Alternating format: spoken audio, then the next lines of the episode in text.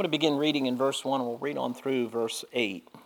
So, Nehemiah chapter 2, beginning in verse 1, we'll read on through verse 8. It says, And it came to pass in the month Nisan and the 20th year of Artaxerxes the king, that wine was before him. And I took up the wine and gave it unto the king. Now I had not been before time sad in his presence. Wherefore the king said unto me, Why is thy countenance sad, seeing thou art not sick? This is nothing else but sorrow of heart. Then I was very sore afraid. And said unto the king, Let the king live forever. Why should not my countenance be sad when the city, the place of my father's sepulchres, lieth waste, and the gates thereof are consumed with fire? Then the king said unto me, For what dost thou make request? So I prayed to the God of heaven.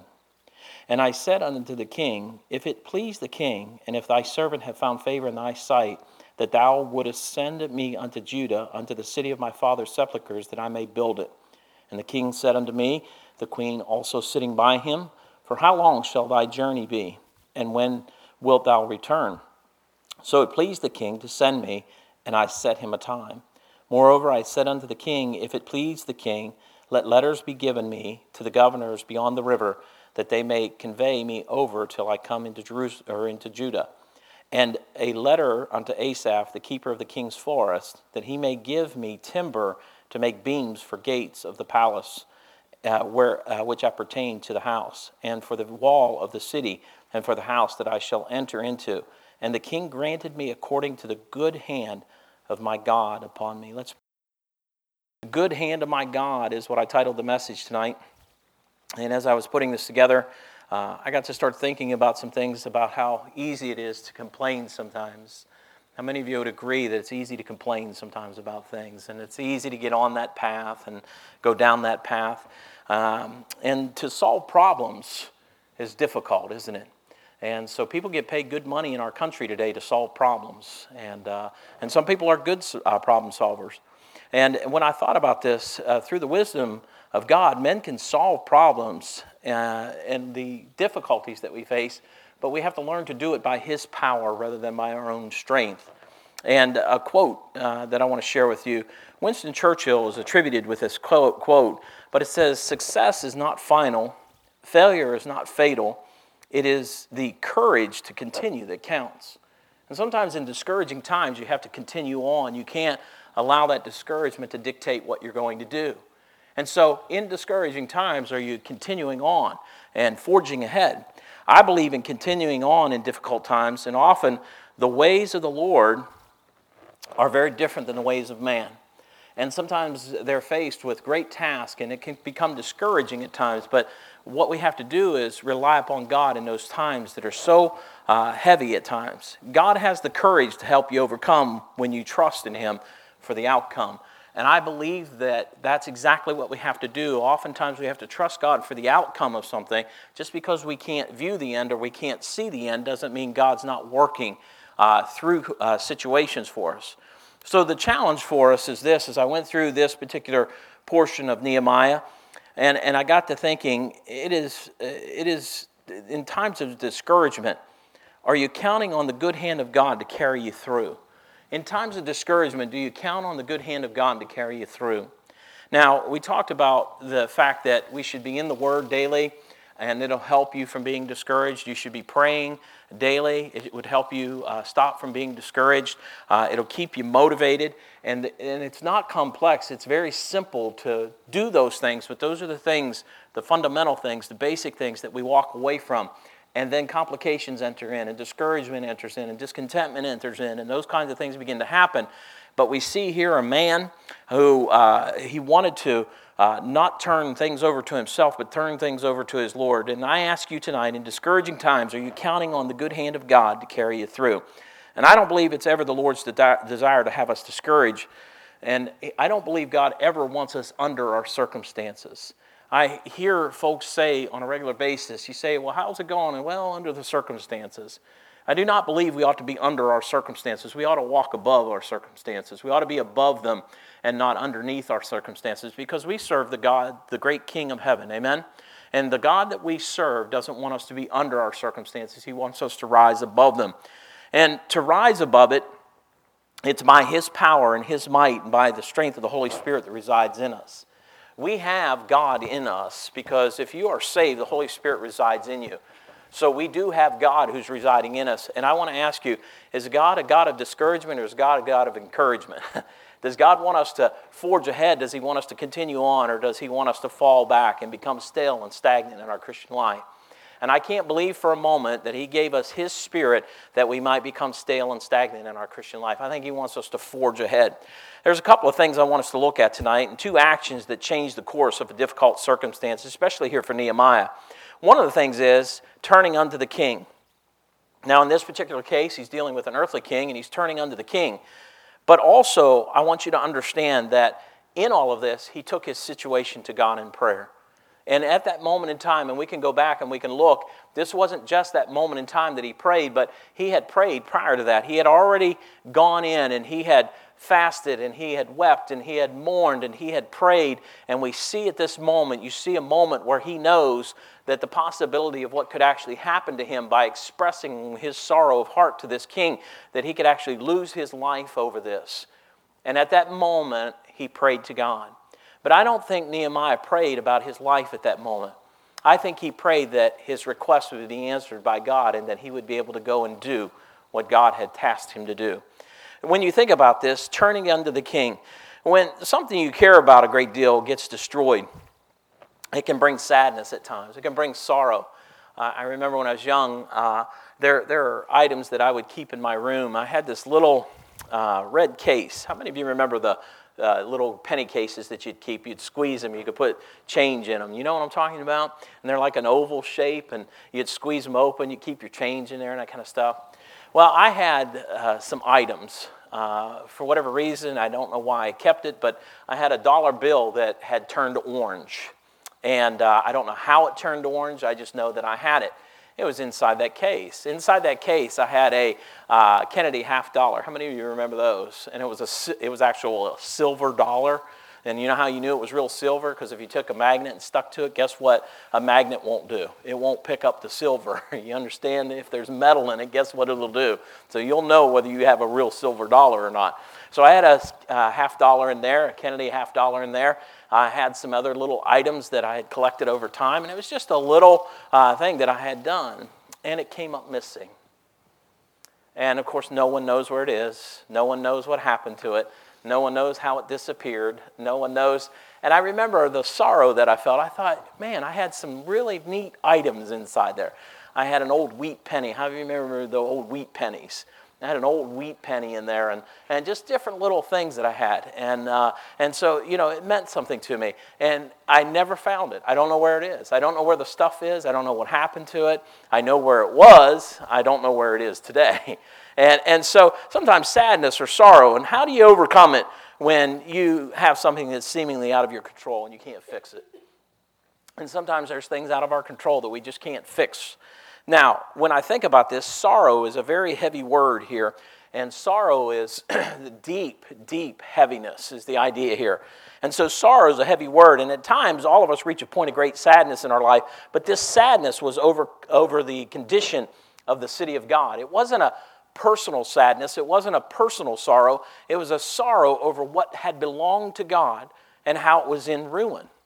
And that city belonged to God. That place belonged to God. And, and the sorrow of heart that Nehemiah had wasn't a selfish sorrow, I don't believe at all. I believe his sorrow was over the loss of that city, the, the desecration of that city, the condition of the city whom he loved, and it was his God's city. And what you can do is revert to feeling sorry for yourself. But I don't see that. But what he wanted to do was come up with a solution.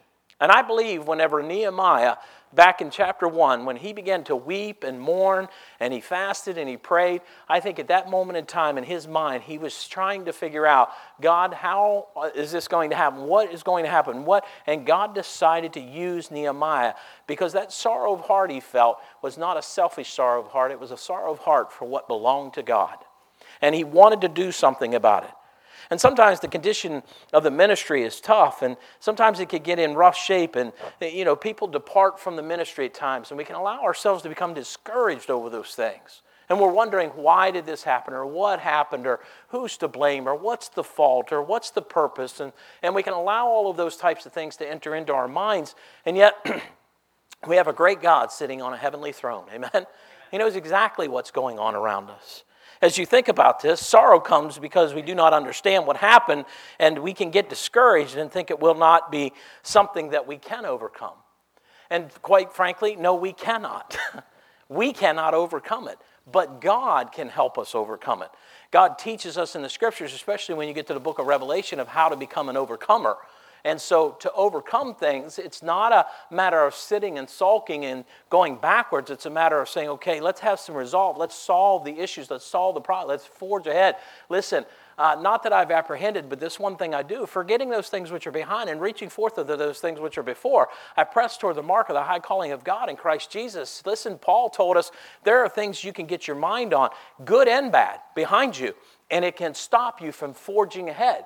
And I believe what's happening here, this sorrow of heart he had, was he did remember the condition of the city, and now he sees the desecration of the city, and his sorrow of heart came as a result of what happened to what belonged to God. And he wanted to see a change. Notice what Nehemiah did when his countenance or his spirit and attitude was seen by the king as nothing but sorrow of heart. When you look at that, it, it, he said, Then I was very sore afraid. He was fearful because he understood that this might not happen now because there's a possibility that my life could be taken.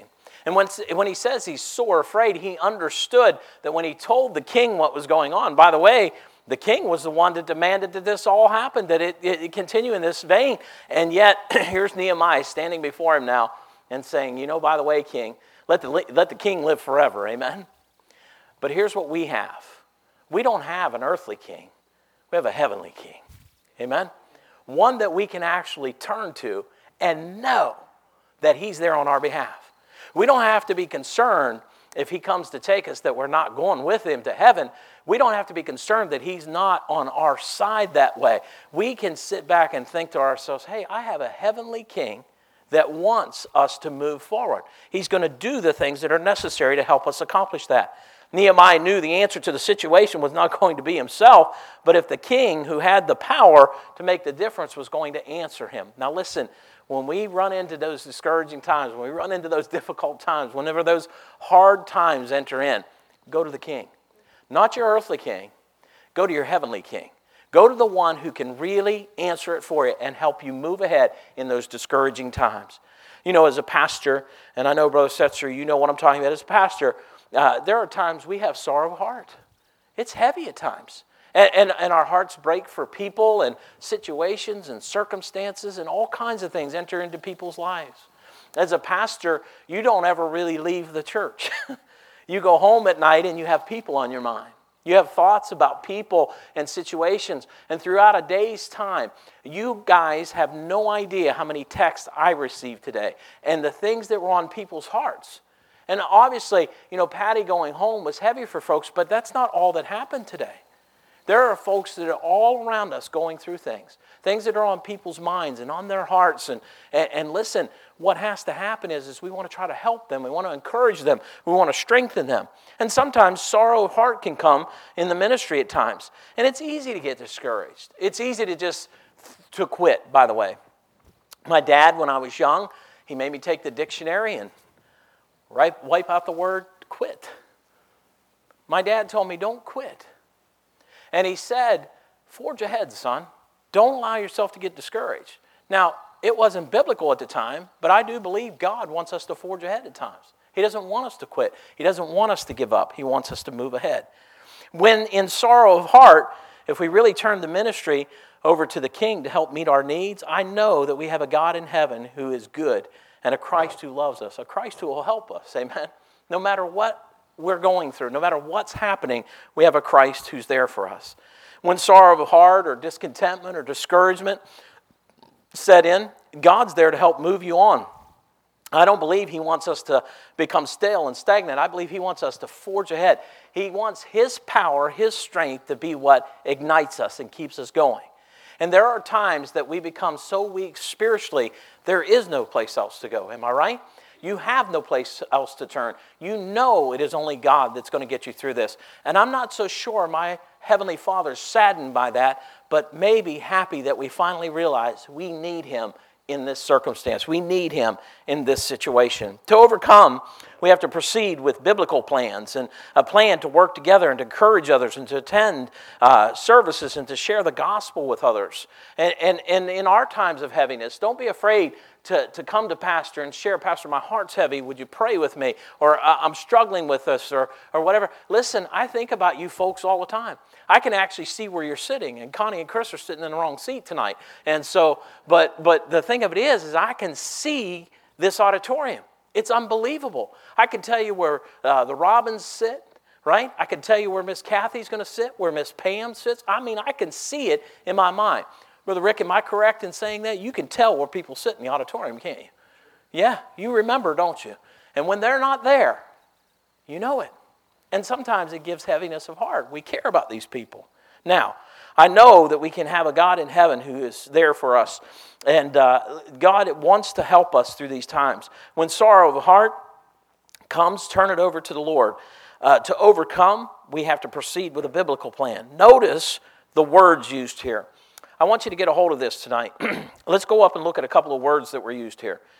He says, uh, it, it, came to pass in the month of Nisan, in the 20th year of Artaxerxes the king, that wine was before him, and I took up the wine and gave it unto the king. Now I had not before time, not been before time, and notice what it says sad. Sad in his presence. He was sorrow of heart. Wherefore the king said unto me, Why is thy countenance sad? The king recognized it. Now, how many of you can tell when someone else is upset or when they're sad, especially your spouse? You know the looks on their face, don't you? You know what they look like. This king knew Nehemiah. When Nehemiah came out, he knew something was wrong with Nehemiah. Now, let me tell you, a lot of times they would poison the king's drink if they wanted to get rid of him. And here's the cupbearer standing there getting ready to feed the king. And he goes, Hey, why is your countenance sad right now? And he could tell something was going on with Nehemiah. But there's a sadness, there's a sorrow of heart. He could see it on his face that, that he was that way. Seeing thou art not sick. You're, you're not ill. What's wrong with you? What's happening to you here? This is nothing else. And notice what he said. The king knew so much about Nehemiah that he said, This is nothing else but sorrow of heart. He could see it on him. There was a sorrow there. And then Nehemiah says, Well, you know, he became sore afraid. He was fearful. He, he understood that the king saw this. And then he told the king, he said, Listen, why should I not be when the sepulchres lieth in waste? The thing that it belongs to my God, it lieth in waste right now. And he said, I'm heavy over this. Now, discouraging talk, discouraging attitudes, discouraging thoughts, sometimes those are normal. Those things happen to us. Uh, you know, I uh, Elise the other day, she, she came home and she went out. They were getting ready to go somewhere. Her and Emily were getting ready to go somewhere. She went out and went to start the car, and battery's dead. Well, that's not the discouraging part. I had to fix it. That's discouraging. and if you've never been inside a Volkswagen Beetle, you'll understand that your hands must be much smaller than mine. Uh, you need hands like Caleb's got there to get in there to do some things at times. And, and, and the thing of it is, Brother Chris, have you ever had to ratchet where you only get one click? It's uncomfortable, isn't it? Because you know there's 45 clicks there, so how many times, you know? And you look at that stuff and you're thinking to yourself, this is getting discouraging. And to get the battery out of that car, if I could have just videotaped it for you folks to see what it took to get the battery out of that Volkswagen Beetle, it was unreal. I've never seen anything like it before in my life. There was more plastic and more stuff and more covers and more things. And then there was a thing that wrapped the battery, and then the way they hooked the battery up and how. Gee. And then I had to get down in there where they hold the battery in place, and you could only get a ratchet in there and get a turn. And you had to pull this whole screw out, to, or this bolt out, to get that plate off so you could pull it out. And I'm standing there thinking to myself, she probably doesn't even care I'm doing this. And what happens to you? What do you start doing to yourself? Go ahead. What happens to you? You start thinking what? Negative thoughts. You start thinking those discouraging thoughts. Discouraging talk, discouraging attitudes, discouraging thoughts are normal sometimes, but how to overcome and take the biblical action to make change is hard, but it's possible through Christ. Now, the Bible gives us some powerful verses that we can use for discouragement. I'm not going to have you turn to all of these, but let me read them to you. And if you want, you can write these down. many of us know this verse, but when the time to use it comes, how many of us use it? Philippians 4:13. I can do all things through who? Christ, which strengtheneth me. Not the strength that I have, but the strength of Christ is what strengthens me. It's what Christ has, not what I possess, but what he has that strengthens me. Let me give you another verse, Luke 18 27. The things which are impossible with men are possible with God. Amen? The things that are impossible with man are possible with God. There are things that God can do that man cannot do. Amen. The one who created the heavens and the earth. In Jeremiah 32 17, talk about a young man that was discouraged at times. In, in Jeremiah 32 17, he said, Oh, Lord God. How many of you have been there? Oh. I almost hear Jeremiah doing that. He says, Oh, Lord God, behold, thou hast made the heaven and the earth by the great power and stretched out arm, and there is nothing too hard for thee. Do you believe that tonight? There's nothing too hard for God. God can take us through whatever he chooses. Matthew 19, 26, and this is Jesus.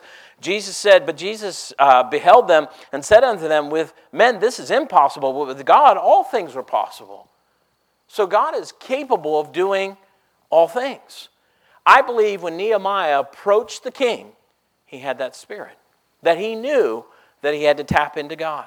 Now, when your mind and eyes are on what men have done or are doing, try to refocus and look at how God used men to accomplish his work. When you think about it, can you imagine how discouraging it must have been for Noah at times building an ark when he's not building it on the river, he's building it on land? And, and, and I don't know if you can imagine that in, in your head for a moment. Here's a man building this huge boat on land. Now, you think that wasn't discouraging at times as people walked by and saw this and mocked him and all of those things? And, and you consider this what about crossing the Red Sea? Impossible for them to accomplish that at the time. And see, in our mind, we say these are stories, these are truths. Amen. The building of the ark was real, that really happened. Noah really existed. Noah really did this over a period of time. And God really used Noah to accomplish that. But I can't imagine at times that Noah didn't get discouraged. And then you think about coming to the, to the Red Sea. Here, you now have gotten out of Egypt. You're getting out of bondage, and you approach the Red Sea, and here comes the Egyptian army up behind you. Who's going to help you? Who's going to, who's going to correct this? And, and I've shared with you many times, it wasn't like, okay, guys, run to Lowe's and, and let's get some tools here and let's get this bridge built so we can get across the, or get across the Red Sea. It's not how it happened. They had to count on God again, didn't they? To help get them across this most difficult time. When I think about defeating Goliath, think about that for just a moment.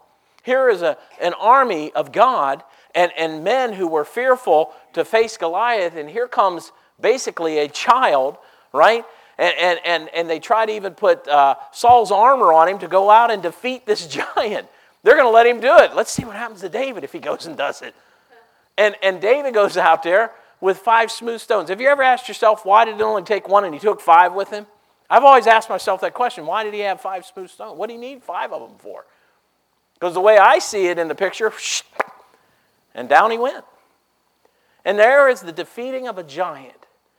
And God can even defeat the giants in our lives if we'll trust him. I mean, consider the heart of Gideon for a moment and the outcome that God brought forth through a much smaller group than Gideon thought he needed. Let me, let me read this to you. You don't have to turn to Judges, but I'll, I'll read out some verses to you. Judges 6.13. And Gideon said unto him, O my Lord, if the Lord be with us, why then is all this befallen us? What's his spirit? Why is all this happening to us? If God's here, why is this not working out? Why are we in the condition that we're in if God is really with us? Now think about this. And where be, uh, where be all the miracles which our fathers told us of, saying, Did not the Lord bring us up out of Egypt? But now the Lord hath forsaken us and delivered us into the hands of the Midianites. What is the spirit of Gideon right now? What is his attitude? What is his heart like? God, what have you done to us? Why have you left us in this state or in this condition? Or why are things this way? What have you done? Why have you left us? Why have you forsaken us? Think about the heart of this man for a moment. If that's not discouragement, I don't know what is. Judges 7 2. And the Lord said unto Gideon, The people that are with thee are too many for me to give the Midianites into their hands, lest Israel vaunt themselves against me, saying, Mine own hand hath saved me. God said, Hey, Gideon, I'm going to tell you what, you're going to go fight this battle, but I'm not going to give you the number of men that you think you need. I'm going to give you what I want you to have. Because if I give you more than what I decide you should have, you're going to take credit for what belongs to me.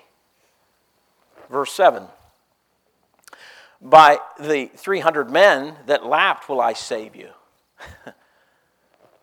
300 men that lapped will I save you and deliver the Midianites into thine hand. In Judges 8 4, and Gideon came to Jordan and passed over, he and 300 men that were with him, faint, faint of heart, exhausted, not really wanting to do this, yet pursuing them. And then he says in verses 11 and 12, and Gideon went up by the way of them that dwelt in tents. And, and I, am shortening it, and smote the host and discomfited all of the, the host. And then in verses 22 and 23, then the men of Israel said unto Gideon, Rule thou over us, for thou hast delivered us from the hand of, the of Midian. Who did the people say delivered them? Gideon did it. Now I want you to hear this. Gideon wasn't a fool now. He's already flipped the fleece a couple of times. Are you with me? And he's already figured this thing out. And he's, he's realized in his heart and in his mind, hold on a minute here. And here's what happens and Gideon said unto them, I will not rule over you. The Lord shall rule over you. God has to have the rule. Amen? God has to be in control. God has to take over. Now, the ministry and the success of ministry is not brought about by an individual. And, and, and, and the Lord does not gauge the success of a ministry based on numbers. God looks for the heart of men and women whose heart are right spiritually. He's looking at you from the inside out, not just what you're doing on the outside. So, to build a work that belongs to God has to be done by the power and the strength of the Lord, not by the charismatic man who indulges himself in taking glory away from God. We all know this psalm. How many of you know Psalm 127 1? I'll start to say it and see if you know this. Except the Lord build the house. Amen? Except the Lord build the house. What do they do if they do it themselves? They labor in vain, don't they? Except the Lord build the house, right? They labor in vain to build it. Except the Lord keep the city. Think about this now. The watchman waketh but in vain. And you see, it's not the White House that protects America, it's God. Amen? Amen? It's our Heavenly Father that protects our borders. We don't have to be concerned about Korea. We need to be concerned are our hearts right with God more than we need to be concerned about whether they're going to launch something. We need to have our hearts right with our Heavenly Father. Now, let each of us turn to our King and let Him know what we want to be a part of, and that's a part of the solution. Don't be a part of the problem, be a part of the solution. Be a part of let's making this thing right and to have the desire to rebuild the work. And by the good hand of God, it can be accomplished. Take everything to the Lord in prayer. We were singing the song tonight. Take it to the Lord in prayer. How many of us really take all things to the Lord in prayer? Taking it to the Lord in prayer. If you would really consider how often do I go to God in prayer? How often do I really take it to the Lord in prayer? Now, the reason I bring this up, look at verse 4. Then the king said unto me, For what dost thou make request? So I gave him my list. He says, So I prayed to the God of heaven. He didn't just say, list, King. He said, I stopped, I prayed. He thought about what he was about to say. Now, I want you to consider this tonight. Taking the situation to God in prayer. Nehemiah had needs that had to be met. And if he was going to complete the task that the Lord had burdened him uh, with on his heart, and if he was going to complete it, he needed this king to help him. And so the Lord's first test was to have Nehemiah trust him and to make a request of the one who could take his life from him or take his spirit. and say, hey, listen, I'm not doing anything for you. I'm going to take your head off, is what I'm going to do. And God, in that moment, had Nehemiah come to him, and Nehemiah had to trust the Father of heaven. Listen, he wasn't trusting in that earthly king, he was trusting in God. If he trusted in that earthly king, he would have handed him the list. He didn't. He trusted in the God of heaven to fulfill the request and to watch over him as well. Now, Notice it's a request, but following the king's question, Nehemiah prayed to God. And the earthly king wanted to listen to the request, but Nehemiah, I believe in his heart, he ultimately knew who really was going to fulfill his request. You know, we can make requests of other people, we can ask someone, but do you understand it is really God that fulfills the request? It is God that takes care of us. It's God that fulfills our needs. Uh, it, it, listen, if you have a job, thank God for it. If you have some place to go to work and you have an income coming in, listen, thank God for that. God did that for you. God gave that to you. God allowed you to have that position. And you say, Man, you don't know the job I'm at. I know God didn't give me this one. I want to tell you, if you got an income, you ought to thank the Lord. Amen. Any situation that you're up against, seek the wisdom of the Lord. You know, men have opinions, and some who always seem to have the answers as well, but men always have opinions. Everybody's got opinions. But do you just want men's opinions? Now, listen, there is wisdom in a multitude of counsel, without a doubt. But he's talking about godly counsel, too. But the fact is, is that what kind of wisdom do we really want to tap into? I, I, just don't want men's opinions. The will of God in His direction far outweighs the direction and opinions of men. Therefore, pray for God's wisdom when moving ahead. I want you to jump ahead. I want you to keep your finger there. Go to James real quick with me. James chapter 3. James chapter 3. I want you to look at a verse with me in James chapter 3. And look at verse 17.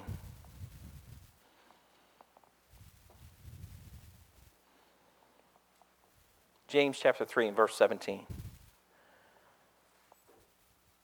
The Bible says, But the wisdom that is from above is first what? Pure, then peaceable, gentle, and easy to be entreated, full of mercy and good fruits, without partiality and without hypocrisy. When you are seeking the wisdom of God, listen, sometimes men don't agree with you, even when you're seeking the wisdom of God. God gives you wisdom at times, and sometimes men disagree with you. It doesn't mean that God's wrong or that the wisdom that you received is wrong. Sometimes you still have to stand your ground and you have to stick with it. Now, here's what I believe in my heart there is a peace of God. There's a peace of God that passeth all what? Understanding. There is a peace of God that passeth all understanding. And sometimes people don't agree with you, but there is a peace that comes from above that's first pure, then peaceable, it's fully entreated. And when you begin to look at this, there are times when there's that wisdom that comes from God. And what I do, even when chaos goes on around me, I go back to that time where I prayed and I had the peace of God. Because there was a time where God gave me peace about it, and if He gave me peace about it, He never took the peace away. He gave me that peace, and therefore I run off of that. And whenever discouraging things start happening, or discouraging talk starts happening, or discouraging things start coming my way, I can't say, well, the peace of God's not with me anymore. No, He gave me that peace, and therefore that peace still exists. I just need to go back to the time in which He gave it to me. And sometimes chaos goes on around you. You say, Pastor, how do you get to that level? Do you think that when Noah was building that ark, that there were times when men were trying to discourage him? When Nehemiah is trying to rebuild this wall, where they're not discouraging men coming along, say, if a fox walk upon this wall, it's going to fall down. And there are people who are just in that mode on a regular basis that the best thing they know how to do is complain and discourage others. And that's what Sanballat and uh, Tobiah did. They were both in that discouraging mode, and you'll see this later on. But here's the thing Take that situation to the Lord in prayer. Even as Nehemiah requested of the earthly king, we too are to make the request known unto the God of heaven, the God who can really fulfill the request. We need to take it to him. You're there in uh, James. Go to Philippians chapter 4. Go to Philippians chapter 4.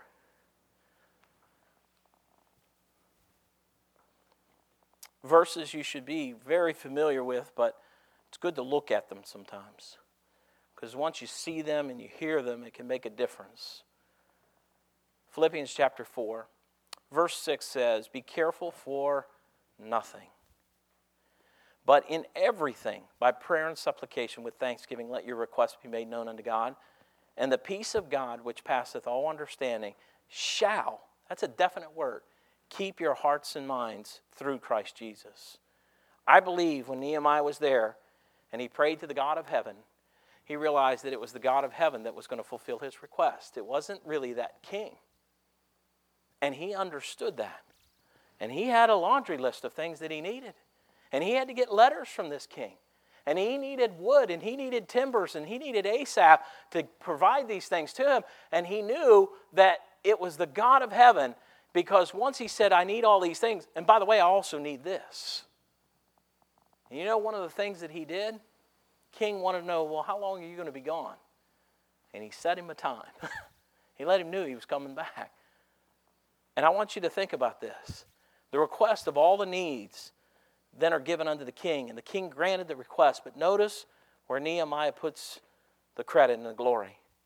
He says at the end, and the king granted me according to the good hand of my God upon me. It wasn't Nehemiah, and it wasn't that king. He realized the credit belonged to God. Here's what I challenge you with tonight. The granted request was given, but it was according to the good hand of my God upon me. So learn to turn to God for solutions and let the Lord grant you success. But when He does, when He does, do not forget to give God the glory the good hand of my God.